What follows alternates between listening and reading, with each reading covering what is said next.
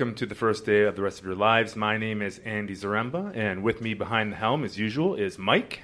Hello, everybody. Welcome to the show. Really awesome to be back behind the well behind the helm here, and uh, you know it's been a while. You've been away for a little bit. Yeah, I just came back from another trip to Peru, and we might actually do an episode about that again because Cool. there's, there's always a lot of you know details to share around these experiences, and there's a lot of personal insights that I've gained, and it happens to be a, of a lot of personal interest to people who listen to this podcast. Totally. So maybe we'll dive into that. Yeah. But uh, as usual, we're recording out of 70 West Cordova Street here in Vancouver, British Columbia, and uh, we're out of our business, Float House. And if you have no idea what Float House is, you can go to our website, floathouse.ca, and what we offer is flotation therapy. So it's basically a modality for rest and recovery, relaxation, meditation, pain management, all of the above.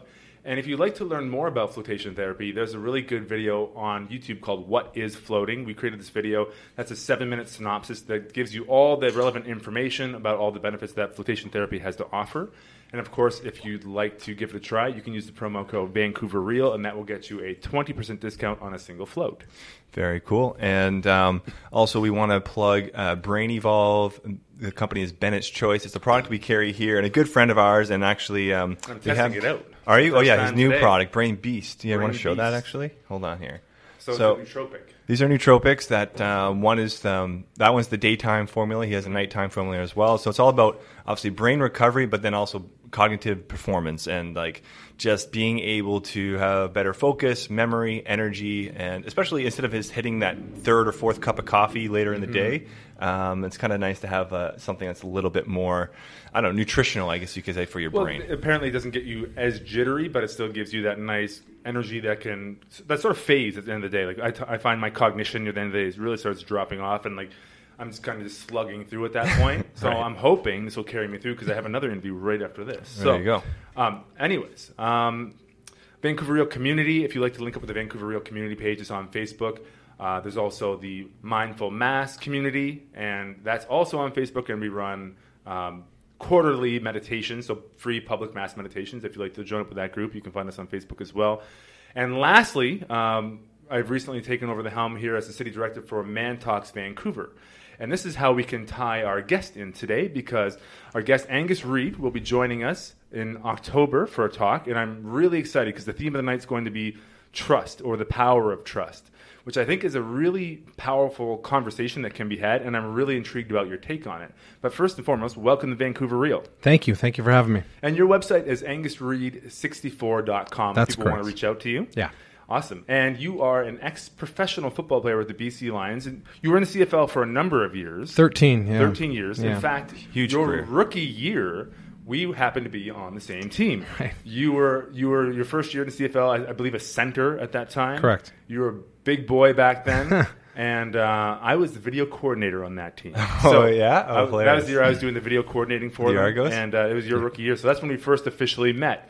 Um, but a lot has changed since then, and you've had a really long career, which is amazing for anyone playing professional sports because it's so hard on the body. But uh, now you're out there doing a lot of public speaking. You just did a TEDx talk, and uh, do you have a book coming as well? I have a book coming out mid September. Amazing. What's the book called? Thank You Coach. The subtitle is Learning How to Live by Being Taught How to Play. It's on the, the power of coaching and the transfer transferability of, of coaching anything to really teaching life. Is there any coach in there in particular that it's dedicated towards, like a coach that impacted? It's you? all about one coach. The one. book is about my 11 year career with my positional coach, Coach Dan Dorazio, my offensive line coach. Uh, the moment I met him in 2003, I was in my heading into my third year and struggling to make it. I really didn't know if I'd make it as a player. I'd been kicked around from the from the Argos to the Alouettes and to the Lions. I'd never really played. I was really a guy hanging on, and then he became our new offensive line coach.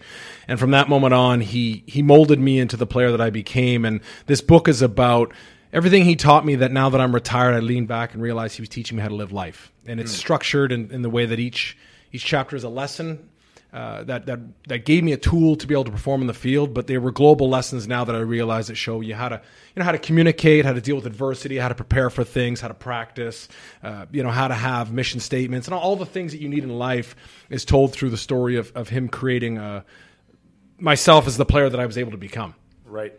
So it's great to have that mentor early on. Yeah. Like you said, you weren't even sure if your career was going to last all that long. And like in the CFL, like we know what it can be like. It's like it can be a merry-go-round. People get kicked around quite a bit. And I'm sure as a young guy starting off, like that can be frustrating and daunting and like questioning: Is this something that I really want to do? Well, look, it tests you because I, I came out on it's ridiculous. I was the number one pick of the Argos, fourth pick overall. I got cut at the end of training camp.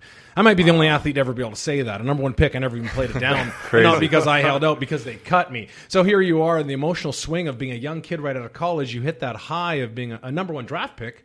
You know, you think you're on top of the world and you've Right. made it, and you don't even make the team, and you're their number one pick. So that's quite a fall. You know, you can think of the, the roller coaster. Then I was fortunate the Alouettes picked me up and threw me on the practice roster. So here I am. Now I'm just scrambling to survive Right. uh, 12, 13 weeks there, and then they trade me to the Lions. So here I am getting traded, and I'd never even played it down. So I'm wondering, you know, are they just trying to get rid of me? And now you come back, you think you're with your hometown team, but the reality is you, you you've been on three teams now. You've never played one down. And I finished my first season on the practice roster, and, and there's your first year. Uh, you've been a journeyman. And you've never played a down of football, so you start questioning everything, and you wonder, is you know, is this for me? Do I have what it takes?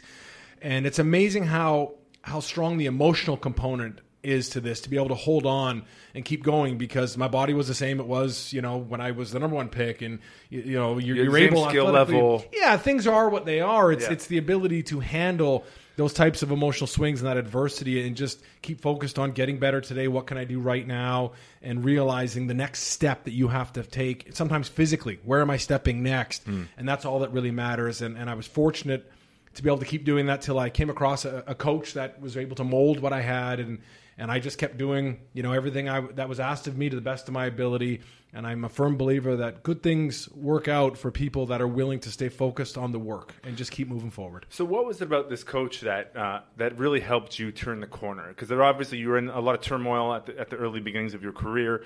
Um, and when did things start to turn around and look on the up and up for you? I think it was he, wasn't so concerned of what I what I couldn't do. It was all about let's maximize what you can do. And when you get to the professional level, you got to realize it's it's all about judging. I mean, they're judging you. They're evaluating you is what they'll say, but it's it's judging you every day because their job is to find players that can win. And generally speaking, at the pro level, they're not trying to mold people into winners. They're just finding them and paying them. And I was so fortunate that I ran into a coach that was interested in developing a player, which is kind of rare in pro sports today. You know, you get paid because you can do it. And if you can't, they'll find someone that can. And he was all about working with what I had and finding ways that he could maximize that instead of saying, you know, you're not good enough at this. Uh, you know, that creates frustration. And then you just you just panic and do what the best you can. Where he said, "Listen, all you got to do every day is, is is give me your energy, and I'll give you the guidance." And it, it let me really, uh, really just focus on whatever was instructed of me. And I know we'll get into trust, but you build that trust where I trusted my coach so much that he was really looking out for me and trying to make me the best players uh, that I could be. Where a lot of situations are, you know, you're kind of weary of a coach because you think. He's, their- he's out to get you, maybe, or you're being evaluated all the every time. time, and, Right. and and their job is to see if you're good enough or not, and that's it. And Mm-hmm. then get rid of you if you're not, instead of going, how can I help you? How can I help you? And no, I go I go into depth of this in the book, but it was every which way he dealt with me. It reinforced that trust that I knew he was interested in making me better. Period. And and and all I had to do then was apply energy. And what a great situation that is to be where you you lose that paranoia where you think, you know, every every false step they're going to judge me and get rid of me. And that that really does not allow you to progress because you're right. kind of handcuffed with that fear and panic where I could let go and just and just be okay failing because I'm just trying every day to get better. And it's shocking the progress that can be made when when you when you kind of let go and give to the given you know allow yourself to to become part of the process instead of just panic you know panic and, and fearfully trying to hold on Right. Yeah, one of the things that really stood out to me that you said there was being okay with failure. And I think that's a huge thing that a lot of people have trouble with and really have trouble even just getting started with because of the fear of judgment, fear of failure. It's so programmed into us not to fail. And then if you fail, that there's something wrong with you. And then, you know, it's, and in a sense, at that level, if you do fail enough, like you're going to be gone. So Sure. there are real consequences yeah and, too. and so you But- should yeah Right. So there is like that fine line of like you know giving the devil its due in that sense. But um, how did you start overcoming the fear of failure uh, when you're being under well, under such scrutiny? I would say. Well, I can tell you what my coach did, and I would advise this to anybody that is is coaching or mentoring anybody. And it sounds so subtle, but it's huge. All the mistakes that I would make, and I, and I made a ton. Believe me, I was a mess when when he got a hold of me. we would deal with the technique as the problem, not me as the problem. And it's it's a it's a subtlety in the language, but it was the footwork that sucked. I didn't suck. And a lot of people, a lot of coaches don't think that through when they're talking to people about the mistakes. And they just globally address the mistake. And generally the student or the apprentice, they interpret that as I'm I'm screwing up. Where it's, you know, the footwork was wrong or the hand placement was wrong. And, and when you do little things like that, it removes the ego guarding that you're not attacking me. We're just dealing with the problem. So reframing where it's not it's not you. It's just there's something technically wrong. yeah, there's nothing doing. wrong with you. There's something wrong with where you put your hands Right. or, or, or how your footwork went or where your eyes were.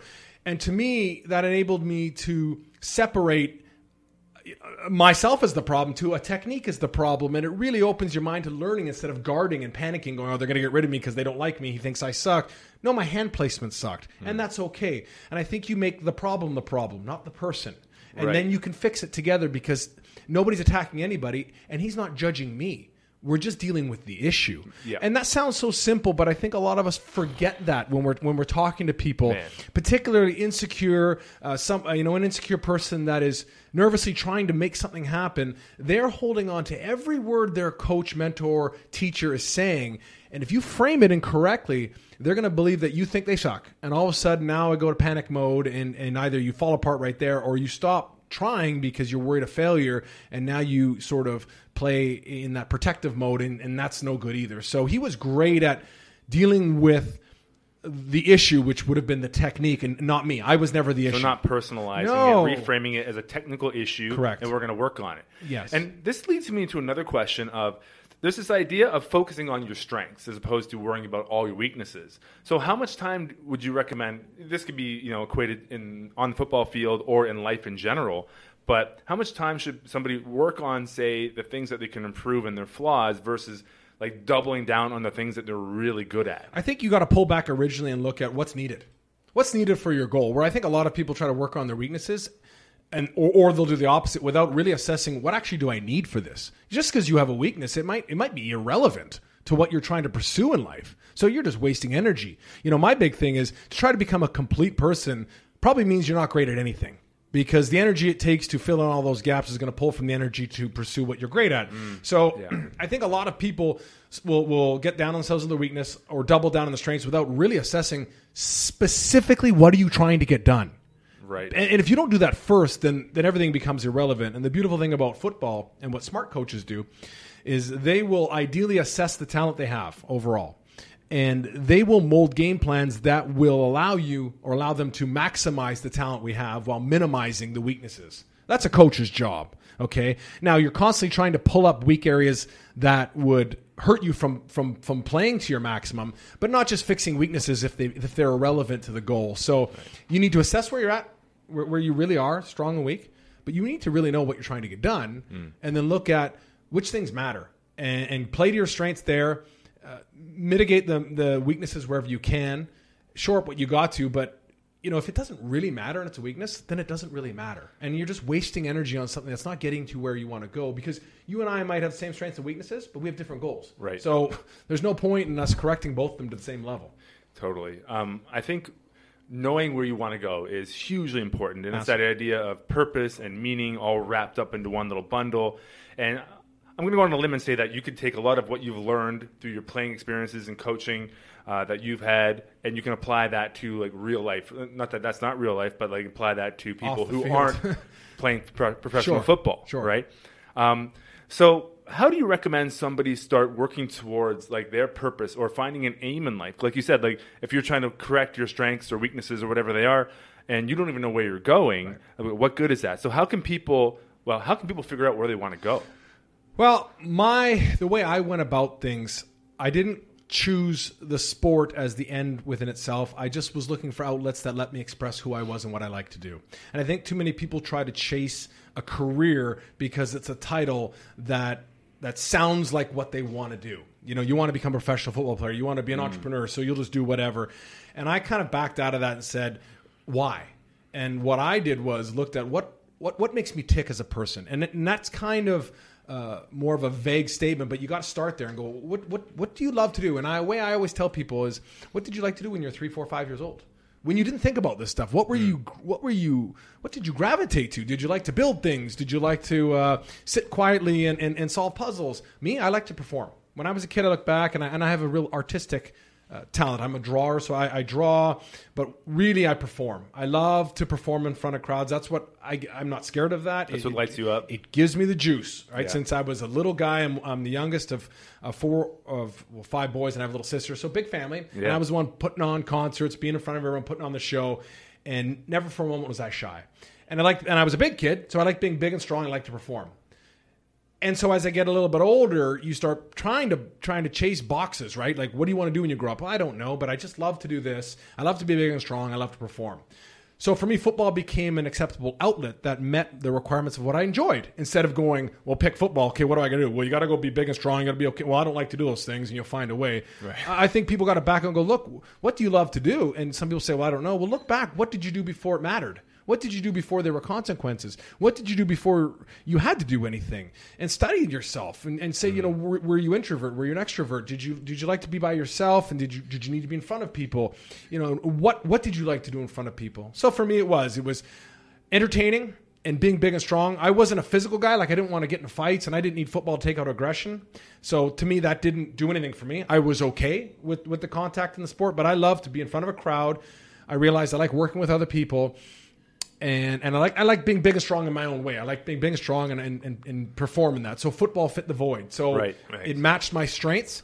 I had to shore up whatever weaknesses I needed to be able to do that, but just enough to be able to do that, and then keep playing to my strengths, and that made me happy. Right. So for people out there who are, who are looking for that same purpose, you suggest going back into like what lit you up as a child, like looking at those past things and like and, and diving into exploring those again. Like maybe you were an artist, maybe you were great at sports, maybe you were an introvert and you wanted to read a lot, or you want you know whatever. So like going back to those initial things that lit you up at a younger age could be an indicator of where you should I think go it's a place to go. start if you don't know, Yeah. right? And some people always know what they like to do, but some people have forgotten because life got in the way and we got busy uh, trying to appease social norms, trying to fit in, and trying to make other people happy. Yeah. And you, you do that so long you forget who you are and what you like because you're just trying to do what sounds good or what look, looks good on Instagram or some other nonsense, Mm, yeah. right? So, and let me pull back one other step because I think this is a, a huge conversation.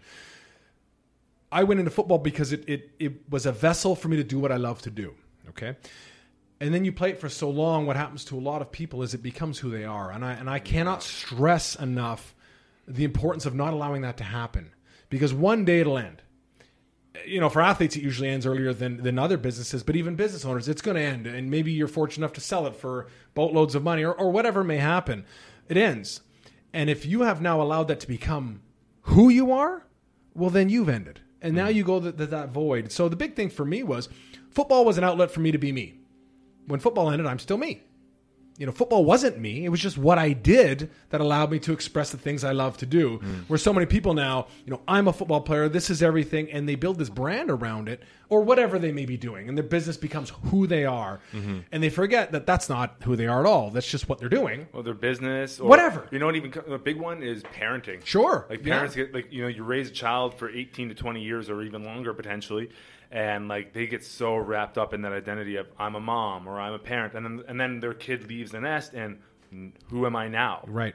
Right. And you It's get a that big problem. You know, and, and I can't stress it enough. And you know, sports is tough because if you're successful at it, you're you're praised, you're loved, people know who you are, and you know, in today's world, you you you double down on that because you can monetize it and you're making money off this, and now you get lost in who you really are, and that becomes you become the brand. Hmm. And when that's over, Then what? now who are you? and so the one thing I was pretty good at, I think maybe just because I played long enough to see that that happen, Right. Right, to realize I'm not a football player. It's what I do. Mm-hmm. I love it. I'm proud of it.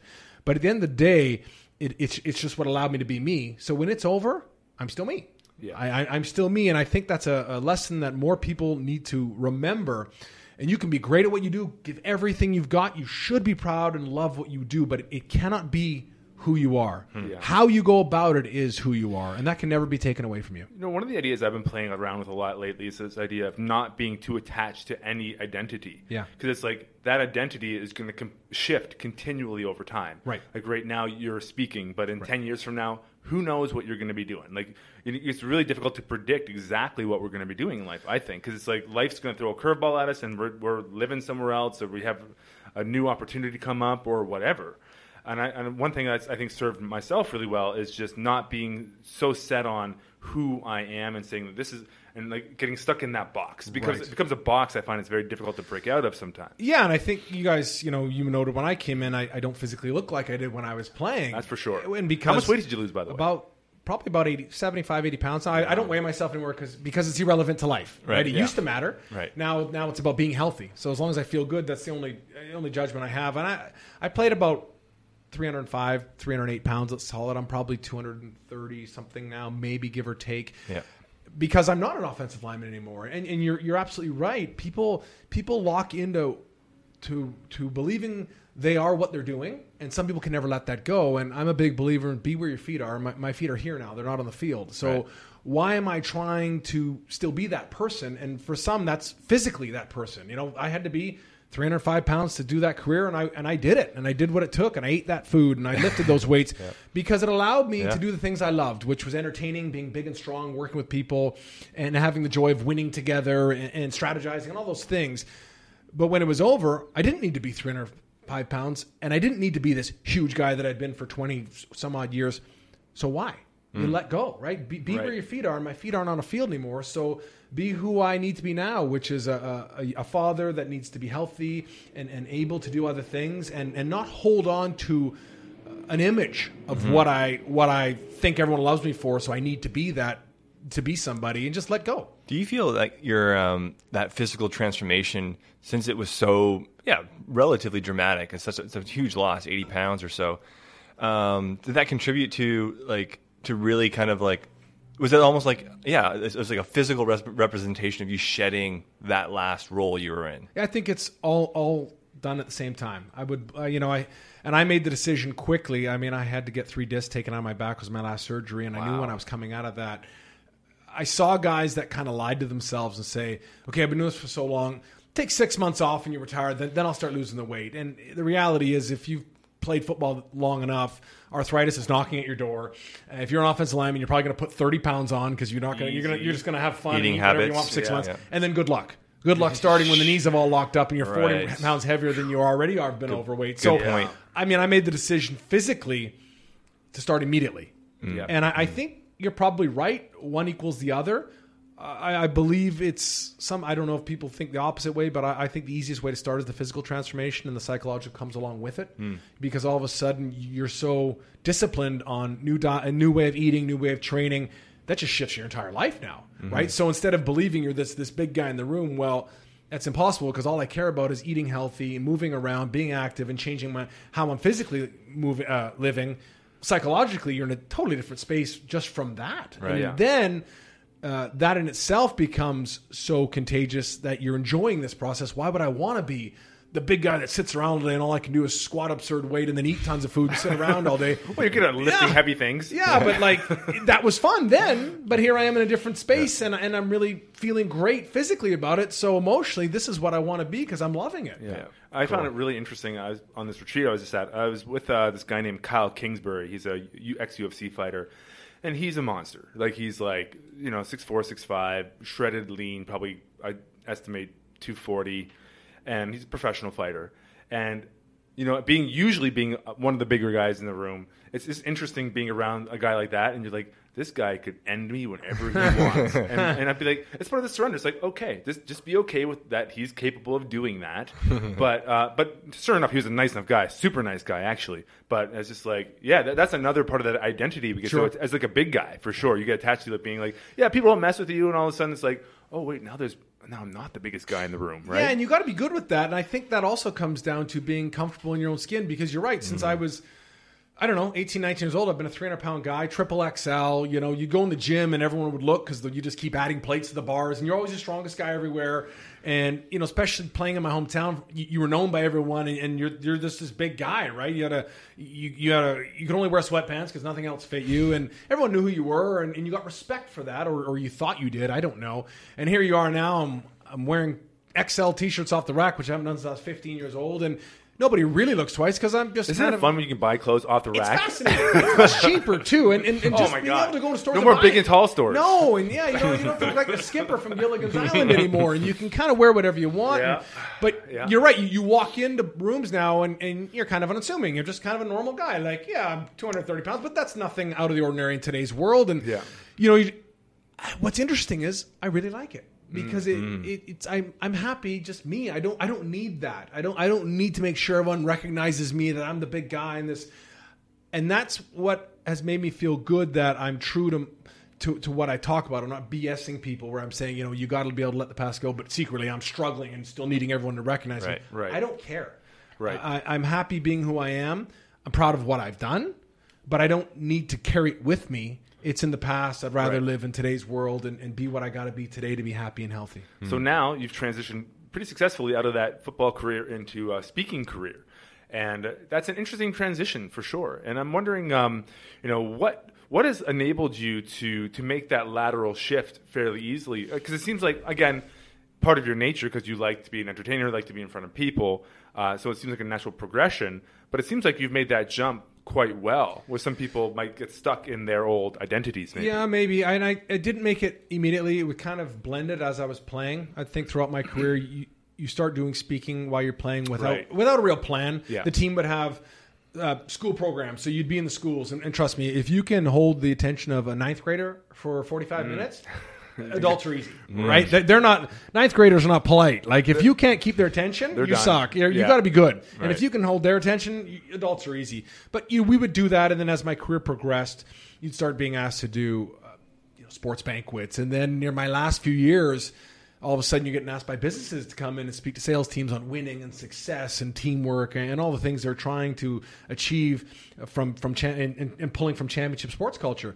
And what I realized is I loved it, and I think because it, it fit the bill of performing mm-hmm. and speaking. I- I guess I gravitated towards it. It wasn't something I was scared of, but just over time, I refined it and realized, okay, this allows me to continue what I love to do. Performing in front of mm-hmm. people. Listen, winning. Let's not kid ourselves. You do a good job. You feel like you've brought value and you've given you've given the crowd something that they can take away from that. Like we did at a game, and it's slightly different, but it's the same thing. You feel like you've put in an honest hours of work and and you've given people their their their time's worth.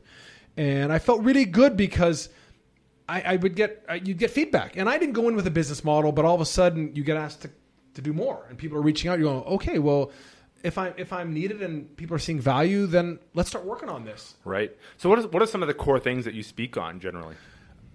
My big talk that I'd been doing for quite a long time was what it really takes to make it, because or what it really takes to win.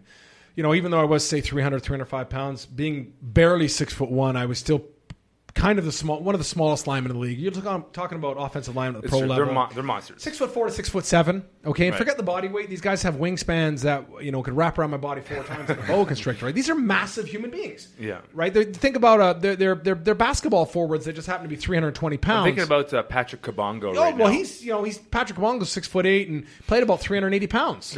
You know these are guys that are massive human beings, and I'm the guy that was shoving my face with food all day just to be small and just to be big enough just to make it. Right. So I was always small, undersized, uh, playing against guys bigger than me. So what it took from me was a lot more than just showing up, a lot more than them, uh, you know calling uh, just wanting me to show up because I was bigger than everybody and I realized all the intangibles it took and I, I speak about the power of having a vision now I was never really a goal guy I was more of a vision guy I think because of my artistic nature Right. I would visualize exactly what I wanted to be right down to shoelaces. And I would chase the vision. I would chase it every day. And I, I got to the point where it would haunt me it would haunt me to the point that it would get me up early to work out keep me keep me up late training and it would help me avoid the negative peer pressure all Would the you bad say things the difference between a vision and a goal, from your perspective, then, is like a vision is something obviously like that you can visually imagine, versus like a goal might be something that you like articulate and write down. Is it more just like you're seeing images versus words kind yeah, of thing? and, and maybe because I'm an artistic guy, but I'm Right. gonna I'm gonna press you one step further and not say imagine, but I, I challenge people that go the visualization route, and I don't mean visualize yourself just doing the activity because I did that, but I mean actually building the vision of what you what you want to become, seeing it so clearly down to every fine detail. That takes a lot of imagination work, but you got to carve it to the point that now you can't erase it. Where Where a goal, eh, you might be able to change the wording next week, and you might be able to tweak it and change it. But if you carve a vision and you work hard enough at it, it it's burned in there. And now I always talk about you got to build to the point that it haunts you. Mm. Now you can't get rid of it. You can't change it, and it's going to get you up early. Mm. It's going to be sitting there staring you in the head when you have decisions to make against uh, food or or doing stupid things tonight with your buddies or blowing off the workout to that, and it it, it just haunts you Right. like this big guardian angel saying, "No, here I am. I'm not gonna. I'm not gonna. You can't look away from me." And it it, it really drove me. Mm. And way I worked on that was I looked at the great players that I wanted to be like, and I spent a lot of time studying film pictures, and I morphed myself from looking at them to making that me. And I got to the point that it, it never. I couldn't get rid of it now. And it was mm. kind of I talk about it became an haunting you. obsession? obsession, one hundred percent obsession, and that's what enabled me to go to the levels that I was willing to go to. Because unlike a goal, maybe you forget it, maybe you don't didn't place it in the right spot, maybe you changed it, maybe you erase it, maybe you don't want to look at it today. I, you couldn't shut this off. Hmm, you really, right. really couldn't shut it off. It seems like that is such a key component to being successful in life is having that obsessive mentality Yeah. about whatever you're going for. And if you don't have that, the funny thing is, is there's going to be 10 guys that are willing to go that way Yeah. if you're not going to be work that hard for it. So you have to work that hard for it if you want it. And the problem I think comes in it's like, well, yes, you're you're hyper successful in this one area, but then I mean, maybe that's all people want in a life, but then there's also this idea of like, you know, lifestyle and like wanting to live a, like a holistic and natural or um, like full round well-rounded life as opposed to like being completely buried in business or a career of some type or a sport or whatever. Now, how do you how do you mitigate that? Is it just basically knowing that you what you want, or how do you deal with that? Well, you know, I, I I have no idea what other people think or how they feel. You know, and I think it's it's not right for for me to tell anyone else how to live their life. Right? Everybody has to seek happiness any which way form works for them. For me, I have no interest in being well rounded because to me, uh, that means being just as good as you are bad because that's balance, right? Balance means you know you, you do everything kind of the same, which is impossible to do anything great then because that would to do anything great is at the expense of, of something else, right? To do anything great means to do it extreme. To do anything extreme.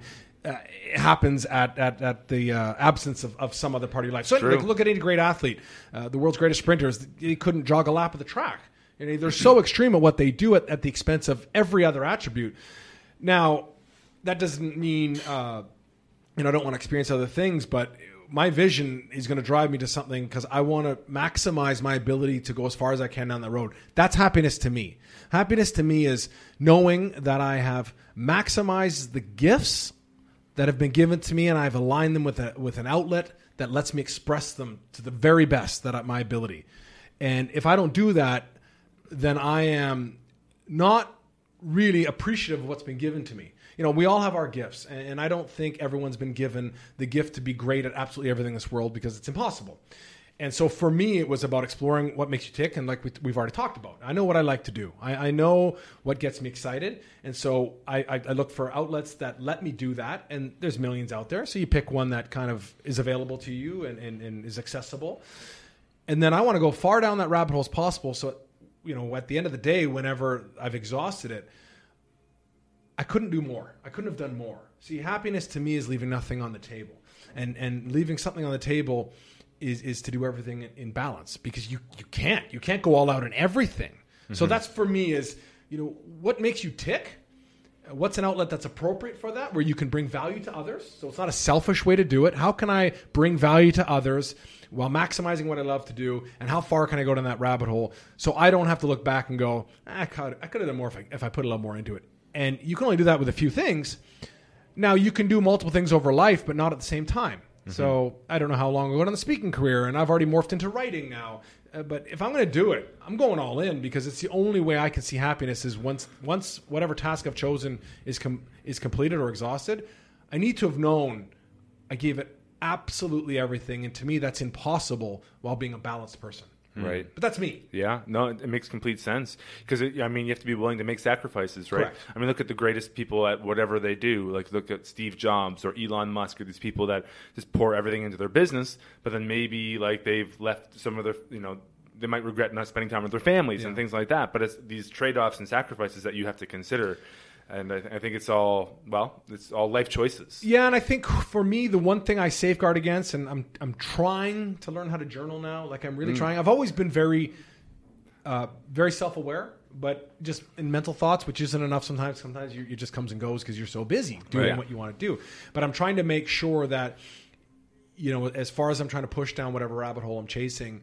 That I'm not hurting the people that matter most, and and with and neglect is a big way to hurt them, right? So Mm-hmm, there is, I don't want to use the word balance, but you carve out time, Time for for things that really- really matter, and you come back to your earlier earlier statement of strengths and weaknesses. To me, it's it's it's knowing exactly what do you want in life, and then how can you maximize the abilities to get those things and get rid of everything else. You know, I, there's a great quote from quote from. Uh, who I who I believe is the greatest competitor in, in sports history. His name's Dan Gable, the greatest wrestler in American wrestler, history. yeah. Correct.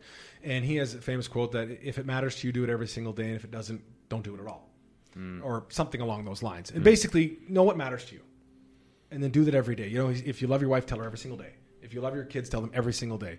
You know, if if if whatever it may be that that isn't part of what matters to you, why are you doing it at all?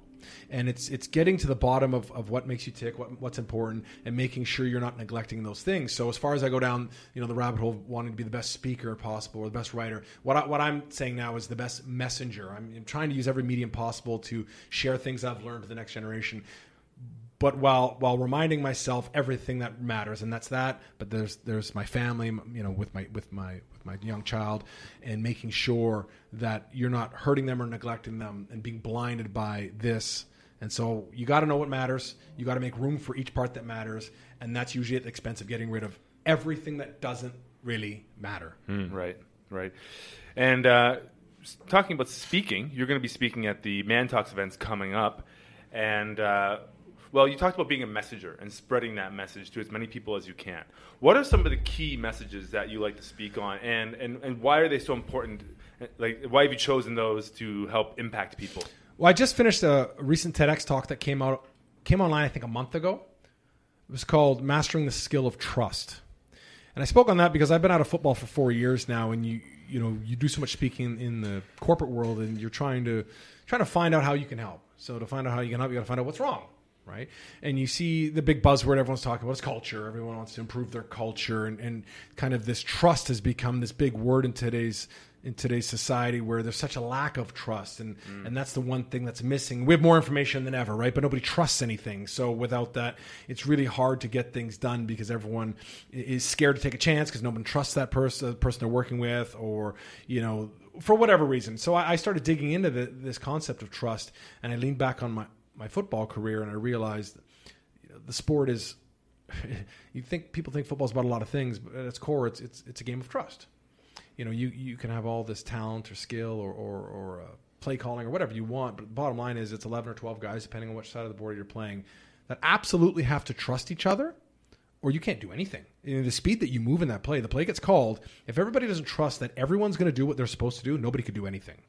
And so I started looking back, say, well, how do we do that then? Well, I, I look at this corporate world and people don't trust anyone to do simple tasks. Like nobody, nobody trusts anybody. How are we able to move at this, you know, at, at the maximum speed with our careers on the line, needing needing you to do what you're going to do and knowing you're going to do it? And how did we do that? Yeah, it's just for people that don't know, like there is something about the coordination of just one play in football that is so powerful because everyone's going 100% full out for like 3 to 4 seconds, right? And and everyone does have this trust that is inherent in there that everyone's going to do what they're supposed to do. And I feel like that's one sport where they've really they've really nailed that aspect. Yeah, I mean, let's for for your listeners that aren't really familiar with football, but you know, everyone's seen a play and everyone's watched a bit of a game. Uh, let's just take a general general snapshot here. Just to snap the ball, just to snap the ball on offense, uh, trust has to be paramount from the huddle call. Of everyone has to know exactly the play and exactly the the count that the ball is going to be snapped on. You got to trust that, or else there's offsides. No one have. Yeah. Has, that's even to get something started, or you can't snap the ball. Yeah. Okay, so we snap the ball. Let's call it a, a passing play. Everyone knows the quarterback gets the ball. He goes back. He looks to throw the ball at someone. Well, the quarterback drops back. Let's say three or four steps. His eyes are com- always downfield. Okay. Meanwhile, there's four to five guys that are 290 to 310 pounds trying to kill him, running at him full speed. He doesn't look at them, not for a second. He can't. Okay. He's got you know I'm one of the five guys up front that are trying to protect him and block these guys from taking his head off. He never once looks at them. You want to talk about trust? when you are trusting five guys Yeah. to protect uh, your butt from a 290 pound guy that's paid good money to hit you as hard as humanly possible, Yeah. and you don't even look, you don't even flinch. Okay, your eyes are on where they got to be. Yeah. That is trust. Uh, and you can hear them breathing. You can feel the sweat coming at you. And sometimes they do hit you. So it's not one of these fairy tale beliefs Right. where, well, it'll never really happen. Oh, it happens. Right. So they have the reality of knowing that it does happen and it hits and it hurts hard. But their eyes are downfield. Now, the receiver that's running down, you know, 10, 15, 20 yards to catch this ball, he never turns around. Okay, he's running his route. or- Full speed. Full speed. You know, what, whatever the route may be called, 10 yards, he's going to run straight, then he's going to turn on a 45 degree angle, or whatever, right? The, rece- uh, the quarterback will throw the ball long before the receiver is where he's going to end up. Because they trust that what they discussed in the huddle, he's actually going to do in real speed while they're trying to avoid other people and all this other mess that's going on there. So the ball's in midair, going to some place the receiver's not there yet. The receiver's not looking at the ball. He's just running to where he's supposed to run, trusting that a ball will show up. the quarterback is looking at that, having no regard for the four monsters that are going to try to destroy him. Okay. Then in the last second, the receiver is able to turn back, and the ball lands nicely in his hands, and we gain 30 yards, and everyone cheers like what a magical play that was, without any realization of the intricacies that went on that have nothing to do with talent. Let, let me reinforce that. That that concept. I don't. You can improve talent all you want. If if each piece of trust isn't there, that quarterback can never throw the ball. He's going to run around terrified that he's going to get his head taken off. Right. That receiver is never going to run blindly because he doesn't trust the ball is going to be thrown. He's going to be looking the whole time. Right? There's a lot of components here that talent doesn't fix. It's trust. And I looked at that going, okay, that is that is the link.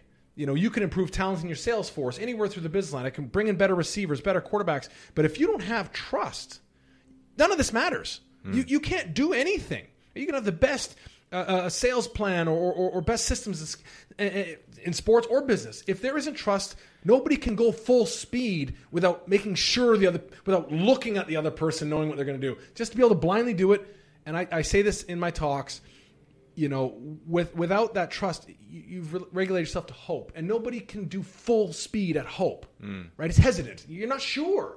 You're, you're kind of hoping, but when you trust, you know. And I looked at that, and I and I kind of looked at how did we do it in football? How have they? Because you're right, the sport has really hit it on the head for teamwork and work together, and it's built into the sport. There's a system to building trust, and I think we'd all agree what a buzzword trust is, and, and people write books on it, talk about it. But I really failed to find someone that had broken it down to a formula, An to, a- experience, like, to experience. well, it, to an actual actually- practical. This is what you do: A plus B plus C equals trust. Mm. And I looked at the sport of football, and I looked at what we did, and and there is a formula embedded in the sport. And I pulled that out, and I looked at my upbringing with my family, and we're very close. And I said, "Wow, we did the same formula." Mm. And I'm looking at this, going, "This formula is repeatable anytime, any place, anywhere, and it works." And it takes time, it takes dedication. So that was what my TEDx talk was on, and I and I've been brought into businesses now to speak a lot on it because you know concepts are great, and everyone believes trust is important. So what do we do? And I and I've seen how the sport goes. This is what you do, and this is how you you, you build it. How do they start building it into the team like that? Like how? So- it's probably inherent into the sport, but also there's got to be a lot that happens at the organizational level to, to facilitate. Sure. that. Well, you know, I'm going to talk about actual practical application, and it's that little place called the huddle. Okay, so it's built into the sport where you know everyone knows in between, in between the play, everyone kind of huddles up. They group in like a little ball, like a little which is like penguins. it's like a meeting, correct, or or shall I say, a family meal. right? Okay, mm. any gathering of people in close quarters. Okay, no cell phones in a huddle, right? No. you know, No, you're not checking no phones, Facebook. right? There's there's Not on Twitter. No, there's focus. Check out that Yeah. last catch. This thing that's hard to find in today's world. There's focus mm. on what's going to happen next, and what's going to happen next in a football huddle is is three things, and this is where the trust gets built. There's accountability for what just happened. You're looking each other in the eye. Okay, how many times in the world do we really do this anymore? Now we wait and write this nice little email a day later and make sure it sounds good. Right. No, there's a there's accountability now. Okay, you got to look at people now. Right. And you own up, you fess up, so we can move forward. Yeah. I can trust someone that does that. And if you don't, then I know exactly who you are. Talent now becomes irrelevant. Either I mm. trust you or I don't. You screwed up good, we can deal with that. Okay? Right. There's honesty. How honest are we in real life with, with everyone anymore, right? We, we, we, we say what we should say. We sound nice. We mm. listen, political correctness is killing us in that world. We just say nice things to people because we're supposed to. Mm. So who do you trust then? If everyone tells you nice things, you know that one person that tells you the truth and you hate them for it at the moment, but later on you, you, you go, you're the only person who ever tell me the truth, and it hurt. But I can trust you because you're going to tell me like it is. So what happens People in the huddle is, that. well, we need it. So the huddle demands it because this is the beauty thing about the huddle. Canadian football gives you 20 seconds. American ball gives you 40 seconds. So there's not a lot of time.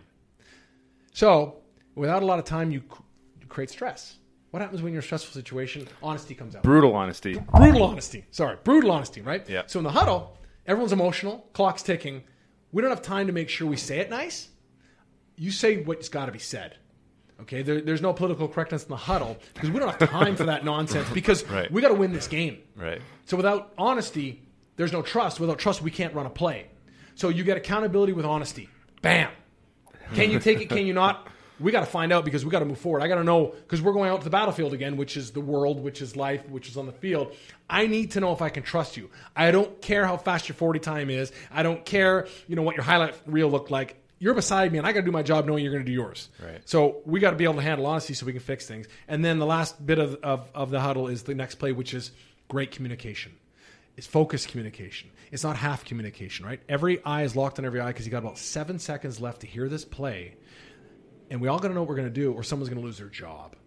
And you do that again and again and again and again. I mean, we might huddle 60 times, 70 times in a game. Right. And so all of a sudden, it's not about, wow, he's such a great athlete. It's, I can trust this guy. We look at each other eyeball to eyeball again and again. We deal with what just happened, good or the bad. We deal with it with brutal honesty. We're okay being honest with each other because we, we we can trust each other. Mm-hmm. Because I need you to be, and then we learn to communicate where we have to listen. We look each other in the eye and pay full attention to the communication that's happening. How often do we do this in the world, right? You do that again with Very people? infrequently. It freaks people out. But see, but football, it's demanded. Hmm. It's demanded. Yeah. So you leave that world. That's the norm. You come into the real world and people are terrified. How can you be? You can't be that honest with people. That's horrible, right? Like, how, how It- can you be so bru- blunt? Well, because why? What else are we doing? Here, People right? can't handle it for sure. Correct. sure. So we dance around it with all these other nice little things, and we got to a place in the world now where people are smarter than ever, more information than ever, but don't trust anybody Mm. because we won't go to where we got to go to to get there, right? The And honesty. You got to get to the honesty. And so I look back at, at my upbringing. My family meals were no different from the huddles. You know, six of us plus my two parents, and every day it was, okay, what did you say we're going to do today? Did you do it? Okay, why not? There's some honesty here now. You, know, you got to Yeah. get to the bottom of it, and then let's let's figure out the problems. Let's deal with great communication. Let's solve the problems that happen. Let's call tomorrow's play. Let's so you can run the play, so you can come home and account for what you did or didn't do, Yeah. and we can figure out the issues, and keep moving forward. And it was scary when you bring friends over. They're like, "This is nuts!" Like everyone's calling each other out, and this, that. but you know, you realize these are the guys. That, these are the people that have your back. Right. And the real world is terrified of this, but they go, why don't we have any trust? I'm saying because you're not willing to put this in place. So you have these these office meetings that are a bunch of nonsense and everyone hates it because you don't deal with anything. And, and, and one person stands up and talks about the objectives for today. When you know what? Give yourself one minute, put the clock on, crank some noise up. Everyone gets to speak once, and you deal with your problems. Put it on the table. Let's figure it out. Let's high five Fridays if everyone gets their task done because you won. Let's move forward. And you do that all the time. It's not scary anymore. It's exciting because you want to come in after a win and deal with it, and you're okay with the loss because you want to solve the problem so we can get back to the high five and after the win. Right? Right. And you want the people to tell you when you screwed up because when they pat you on the back next time, it means something. It means something. We have coaches, we have teammates, we have business partners that tell you good job for everything. I had a quarterback that I got him blasted and he'd tell me good job because he's a nice guy. I said, No, it's not a good job. so how do I know if I'm ever doing a good job? You say Right. nice things to me always. Be honest. So I will trust when, when, when a compliment comes out. Right. We need that in today's world. We need honesty more than ever. And so if you if you can balance or, or, or incorporate honesty, accountability, and great communication in an environment again and again with people, I believe you can build trust because I've seen it happen on the field and in my family, and that huddle's that great place. A, a meeting, a, a, a meal, a coffee. But that environment's only half step. You got to emphasize those actions. I need you to be honest with me. And when, when we're talking, we are talking. You're not half talking on your phone, okay? And you know what? We got to hold each other accountable. Yeah. And you do that with people again and again and again in environments. I believe you build trust that talent can't touch, hmm. that business plans can't touch. You can do things now that other people will never be able to do if they lack that that key ingredient. So what it sounds like you're saying is building that trust muscle up. And a lot of people really have trouble with the brutal honesty aspect of things. Like that's one thing that I think people really shy away from. People are very sensitive to being told that they're wrong. Um, how and let's not speculate on why that is, but let's say somebody's in that spot where they're they're really afraid to take that honest look at themselves and how they're showing up. Uh, how can they confront that so they can start moving into these realms of trust and like really high performance? Well, two ways. Obviously, there's usually a leader of every meeting. You know, there's a quarterback in every huddle, or there's the alpha person in every gathering, right? yeah. So it's important that that person is the, is is accountable right off the bat and is honest about the shortcomings and shows vulnerability, right? You got to open the door saying, "I'm not here to pick on you. We all got problems." And like I talked about my coach at the beginning, uh, the accountability is for the issue, not you. That's got to be made clear. Like what went wrong? Okay, that's what we're dealing with, not you. You know, unless continuously the problem is your lack of effort. But if you know, I, I couldn't make the block, whatever. Good. How can we help you do that? And let's make this very clear here. We're here to solve problems, not to blame you. Okay. The honesty is about the issue and the accountability is about the issue. I think that needs to be set the set the tone by whoever the, the dominant force is in, in the in the meeting, and they got to be uh, hyper accountable on, at the beginning to let people know, oh wow, everyone's in on this, and it's not about me, it's about the problem. That's big, mm-hmm. okay. But as you mentioned about the muscle, and this is why I called my talk "Mastering the Skill of Trust" because it's a skill like any other mm. skill. Skills need repetition. So you you know, first time you teach someone to, to squat properly, let's use the word properly. They're not going to walk for five days because their hamstrings and glutes have just been destroyed. They've never done this, right? Yeah. Now they don't ever want to do it again. So Yeah. what's the best thing you can do for them? You do it again, right? like let's be very clear here. You know, you- But like- it's painful. Correct. Correct. So they got to have the carrot, realizing where we're trying to get to, and you need the leader that's that's sensitive to get them to that place. Right. So you know the se- the sensitive guy that's teaching you for for, for squatting isn't going to scream and yell at you to do it, but they're going to ease you back into that place and go, let's do it again, and get you to the place where you've built a little momentum, going, wow, I've gotten a little stronger at this, gotten a little stronger at this, my hmm. skill has gotten better, right? So you know you got to create the environment where So you're exposing them to yeah. it. And you reward them for doing it. Okay. Right. You reward them for that honesty big time. You praise them for the honesty. You praise them for squatting to a level that's going to rip their glutes and hamstrings up. And then you praise them for coming back into that pit of terror and torture and, and demise because you realize the long term objective, again, is that end vision that we talked about. Where are you trying to get to? This is helping you get there. We need to get there to get there. Okay. That's the carrot. Remember, this is helping us. And you're doing the right thing. You praise it. You praise it. You praise it. You're in there with them. And like any other skill or any other uh, muscle, a little bit of reps builds builds a little bit more confidence, which builds a little more want to, to chase that confidence, chase the reps, and off you go. So at the beginning, you know, just like any personal trainer doesn't macho you, they, they, they humble themselves down saying, I'm just here with you. They're not trying to show you why they're better than you. They, they expose vulnerability and issues, so you feel okay going down this journey with them. And then, you know, you, you try it the first time, you're praised very well for going past your comfort zone. They hold your hand to bring you back into that squat cage or that meeting room and say, you know, we're going to do this again because you did such a good job last time. And boy, do I need that honesty more than ever because I'm really loving it from you. Make sure you're holding me as accountable as I am for you. We're both in this together. And then as they build it up, like anything else, uh, you become a little more comfortable. Look, I was terrified in my first huddles as a pro football player. Terrified. I, you know, I screw up. I come back in this 10 year vet. He's cussing me out and it's not because he's he, he he he thinks I suck. He wants to win, and we gotta we gotta we gotta fix what was wrong. I and I realized quickly it wasn't that I was wrong. It was what I was doing was wrong. So let's get that on the table. Let's fix it and move forward. And then we become able to solve problems instead mm. of hiding from problems. Instead of guarding our ego and scared of the truth because it hurts, craving the truth because that's where improvement lies. And that has to be again, what are you trying to get in life? Let's remind where we're trying to get to. This is what it takes. I'm in it with you. We're going to do this together. And each time you do it, you get a little bit stronger until you get to the point where you turn to someone that craves it, demands it, needs it, because you realize that is the road to greatness. Hmm. That's amazing. Yeah, I think you're, you're talking about turning a room of like you know mild to mediocre performers into a bunch of killers over time. Yeah, like time. eventually, Yeah, like they're going to move people into that really powerful place, Correct. And that's when you can get so much done. Yeah. Like, if you can get your team to that place. Then they're dedicated and they're not afraid of making mistakes and they're just going for it 100%. I mean, that's a game changer for any company. And yeah, and I think you, you hit the nail on the head where it's the long term. There's a chapter in my book that talks about you know, always remembering the big picture. And I was, you know, it was my first year with, with, with Coach Dan, and you know, I had the worst game of my entire career, and here I am watching game film, and every every play was a minus, and I'm thinking my life's over, right? And he turned it into he, he cracked some humor and kind of reminded me it's about what we do next. And I had to remember that I couldn't be a great player in a day. And you know, if you have your vision, you have your goal, and Type A guys want it now, hmm. right? That's where the mentor and the coach. You know, I heard this from a, a, a national level sprint coach one time, and he said, "You know, Angus, I know when I got the great players, and my job is to hold them back, not to push them." Hmm. And, and and you know, that's not people are who they are, and you got to deal with everyone individually.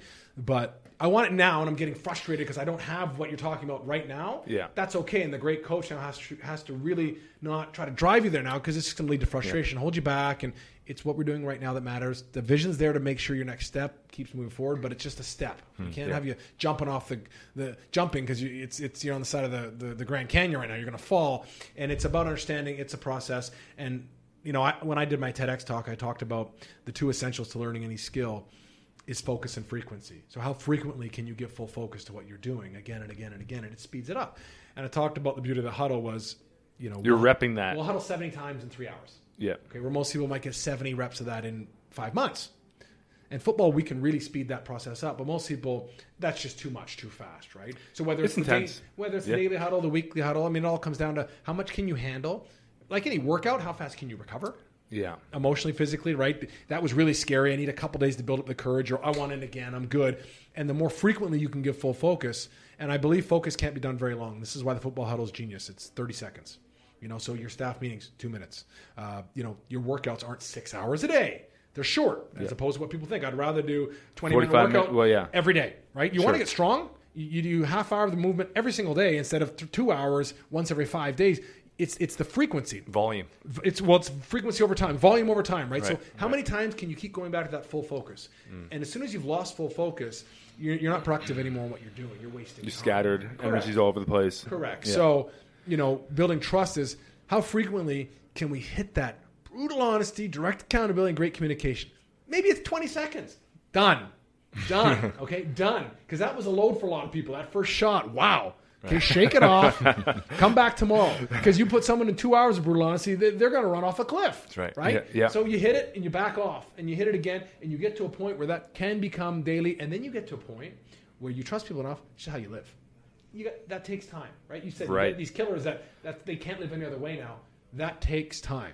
Yeah, and I imagine at, at the pro level, you're going to get way more of those types that can handle that. Well, a they've been doing it for their whole lives, probably. Yeah. Um, but if they're not at that pro level and they're not at that really high performance level in an organization and a company and a team, um, how do people get to that level of motivation? And maybe we talked about this a little bit earlier, but how like how can people really find that spark of motivation so they can become a high performer and can deal with that intensity that you just brought up? Well, it comes down to what do you want. I can't make you care about something. So, you know, I think that the initial exercise for anybody is, you know, I don't care what you call it. Some people call it finding your mission statement, your purpose statement, whatever you want to do. I'm just telling people, what do you want? What do you want? Like, if, if you're just doing the job to get a paycheck, then, then all this high performance stuff doesn't matter, anyways. What do you want? What do you really want to do in life? And again, don't. I'm I'm hesitant to say don't choose the career. Just what do you want to do with your time? And we'll mm-hmm. find any. There's a million things you can do with that. So don't say, well, you know, I got to be a, a, a doctor. Then why? Like, let's make sure that's aligning with what you really want to do with your time on this earth. Like, we, we have finite time here. What are the things you enjoy doing? Is it, is it, is it helping people, communicating with people? Is it solving uh, big problems? Is it being physically active? Like, what turns your crank? And then once we know that, now now I know the carrot to, to, to, to show you why you got to do these things every day because it's going to get you what you want. But if, if I don't know what you want and if you don't know what you want, then all this stuff is nonsense, Hmm. right? People read all these books and listen to all these podcasts of the road to happiness. Well, that's all predicated on knowing what happiness means to you, That's true. right? So you know, if we're not there, then all this is is, is theory. I, I can tell So you you're getting really clear on what's important. crystal clear, right? Yeah. I mean, some people don't start clear; they start vague. That's fine. You got to start somewhere, right? Uh, uh, you know, you, you you build your statue out of a lump of clay, and you keep carving it down until you have perfection. But you got That's to a good start analogy. somewhere. Yeah, yeah. And not everybody knows how to go there, wants to go there. They just want to go to the end. I just want to be happy. Well, I don't. I don't want to think about all this stuff. Well, then then we're wasting all of our t- Mm. the time. Then you know what? You might as well eat sugar because at least it gives you a nice dopamine release right off the bat, or whatever it gives you. Right? You might as well just chase chase pleasure, which is a dangerous thing. You might as well just chase pleasure. You might as well uh, buy clothes every day, eat whatever you want, Distract yourself. watch entertaining shows. Right. Exactly. You might as well fill your life with distractions because if you don't know what you want, at least at least you'll be at least you'll be momentarily uh, happy with these distractions. How did you get so clear? Because obviously you're very motivated. You're very you're very certain of what you want to do, what you want to put out there, and how you want to help people. How One did you get so clear? Insecurity. I was the youngest of five boys. I'm very honest about this. Uh, worship my brothers. They're they were they're five, six, seven, eight years older than me, so they were old enough that I grew up watching them play sports and do all the things. They're my heroes. So I grew up with this massive insecurity complex that I, I will never be as good as them. And, and don't misunderstand me; they're the greatest brothers you could ever imagine. They, they you know, they, they were great to me. I was young enough that I wasn't uh, I wasn't competitive with them. I was their little mascot, little buddy that they bring out to the games. All I wanted to do was what what they did and how they did it. But I built this inferiority complex that I could never be as good as my brothers. And when you're the youngest boy of five, uh, you know, youngest of five boys, and, and you and you see your, your brothers as gods, you you you're driven to have have to become relevant in my own family. I got to do something amazing, and that sounds very surface level, but it, it got me it got me motivated to the point that I dug deep, going, well, "How? Okay, what what what can I do?" So it makes you think. You're well, always a smaller. You're always Right. like less developed than they are. well, you know, yeah, you're always the little brother trying to be somebody, and I'm going to their huge events and their huge games, and you know, and doing all their amazing things. Going, I was always the the fan for them, Right. And it's hard for you know a fan always wants to be like the player, but I'm mm-hmm. growing up going, okay, how can I be a player? So it forced me to dig. What do I got? What can I bring to the table that that is that that, that I've been given? That's going to give me an opportunity to do something that I think might be great. Mm-hmm. And so, even as a teenager, I became very self aware because I was insecure insecure about being somebody in my own family. And so I don't really care for people what motivates them to go down that road. And some people say, "Oh, that's the wrong motivation." No, it's not. You know, you know, you know what the best Motivation is motivation, motivation. Whatever makes you take action. Right. Right. It's it's it's whatever causes you to go take action. So I don't care what the what what's what's what's going to make you start. It's whatever's going to make you start is going to get you going. And then you get down the road and, and you find out the real motivations because I'm not driven by that anymore. Right. You know, now I'm driven by uh, maximizing what I found that I can offer and making sure I bring as much value to the world with what I got as possible. But it was insecurity that got me down the road going, I got to do something great. I got to, I got to, I got to. So what can I do? So you start taking inventory. What's my best shot? Well, boy, I love entertaining. I love I love being big and strong. Okay, you know, and my, my family played all sports, so I, I was into sports, but kind of football works for that. And I'm going to do whatever it takes now to be successful because that's going to make me relevant. And then going down that road showed me, wow, do I love pushing myself to, to, to new levels? Do I love going deep down this rabbit hole as possible? Boy, do I love the, the quiet training, the time alone, the studying, the discipline of, of, of not being lazy. I, like, I, I loved it all. Yeah. And what I realized was it's got nothing with football. That was just an outlet that let me pursue those things. Yeah. And that was a comforting feeling later in my career when I was done going, sure, I'll miss playing football, but I can do those things doing anything.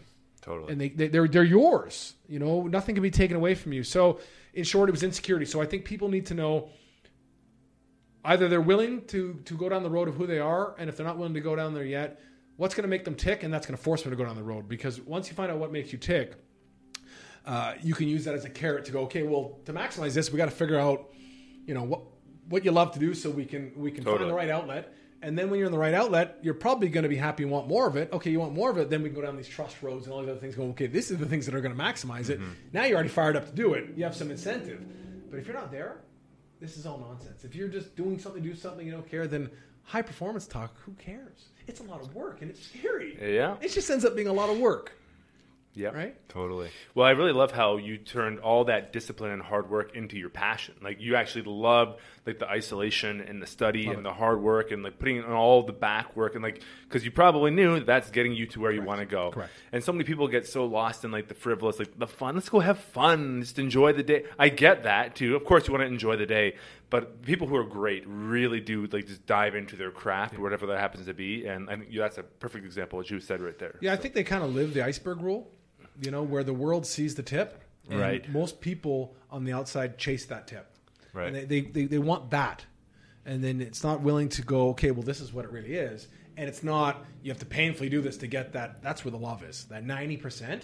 This is the icing on a very delicious cake that you see at the end, right? Like I have to play the games. But if that's what you chased and that's and then that's what mattered to you, then everything else was grueling, and then you missed the point. Because ninety percent of your life was doing something you hated, so you could have ten percent of the fun. Like that's, I mean, they, Yeah. people use these words. You love the grind, love whatever. It wasn't a grind to me. No, you I love- love the work. you love doing the work. I, lo- I love Yeah. the work. Yeah. So I mean, I loved the workouts, the, the the the disciplined eating, the sleeping. That I didn't go on a vacation for fifteen or twenty Mm. years because you know why? I didn't want to because that didn't allow me to do the things I love to do. You talk about being obsessive, and whatnot. Well, it was being happy. It's Mm. Yeah, happy that for made me you happy. to to you know if if I'm not maximizing what I love to do, then I am not being uh, not, I'm not I'm, I'm not being grateful for the gifts that I've chosen to pursue. I'm, I'm neglecting it a little bit. And maybe I'm skewed thinking that, but I can say that with a happy with a happy smile and, and, and, a full heart. So I'm Yeah. not lying to myself. I could definitely so relate okay with it. Like I, one aspect of playing football that I really loved was the training and all the practicing and like the games. Like the game, the game is a tip of the iceberg in football for sure. That's what people see. Yeah. But then everything else is like so much uh, back end work that goes in to make that happen. And I think that's. Uh, that's I think what a lot of people don't see, like on the social media post of success or Yeah. whatever, right? So Yeah, I think social media is funny now because they've tried to. I hate using this word grind because it's such a buzzword, but they try to glorify now because people video the workouts and the, the ice tubs and the physio, and they're showing everything now, right? Right. And they're trying to glamorize it, which whatever it is, what it is, and I think in the end it's just voyeurism. People just like to watch it because you don't actually want to do that stuff because it is really hard, right? Yeah. But I didn't.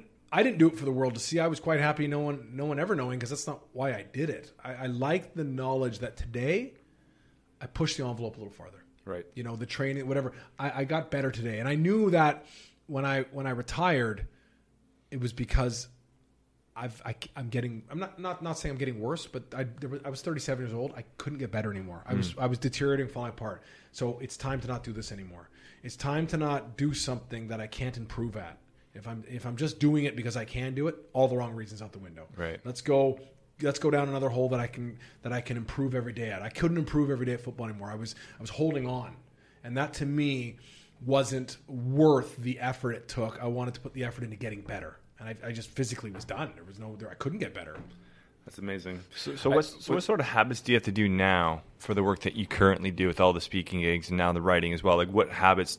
Like, what's your new practice? What's your new working out? I mean, obviously, I'm sure you still take care of yourself, health and wellness wise, but I'm trying to, Yeah. like, you know, you mentioned journaling. Uh, It's reps. Yeah, Everything Do you reps. read a lot? I read, I read. So I'm an I'm an I'm an early riser by nature. Yeah, I'm up. I set my alarm for five, but I never make it. I'm like a four forty five. I just wake up. Uh, read every morning. Uh, usually in the morning, I try to read you know, positive stuff, psychology stuff, right? Just to kind of wire me again to to to making sure my mind is right. Try to journal a little bit. You know, I'll try to come up with my play of the day. You know, what's the one thing that's going to make my life better today? The one thing, and then and then all your periphery stuff like chores and things you got to get done because life gets busy. Uh, and then I will base I will try to speak as much as off as possible. And this may sound crazy, but I, I do a ton of reps at home. So my talks I'll, I'll do in front of the mirror a lot, even though I've done them for ten years. How often do you like rehearse the talk? I, I don't. Re- I don't want to. I don't rehearse. Practice would be a better word. Uh, almost all the time in the car. Yeah. You know, just going through pace, workshopping new things. I keep a notepad everywhere because every once in a while I'll come up with a new line or new phrase that Mm. maybe states it better than I Mm-hmm. used to. Got to write it down, then go home, make sure it works in correctly. Uh, but I, I try to get real life reps as much as possible Mm. because as much you enjoy it, every single talk is different, even if it's the same talk. It's always different. There's always a new challenge. There's a different room. There's a different acoustics, different crowd. That sometimes there's someone you can't connect with. So I, I say yes as much as I can to speaking, you know, and I, I like the volume of it because to me it keeps me sharp. It, it keeps me in game shape. You know, where a lot of people uh, practice is great, but there's difference between game reps when you're an athlete and game reps when you're a speaker. Game reps when you're doing anything. And so speaking's been great, but I've been doing it for a long time. The writing part, again, this first book that came out, it's it's it's terrifying for me. I mean, it's one thing to, to, to speak a message, another thing to write one. Being a writer is a different world, and so that was why I went down it because I wanted to keep growing, keep expanding. And so to do that, I started writing. I don't want to call them blogs because they're more like articles, two thousand Right. word articles. I started writing stuff about my life, my family upbringing, and posting them.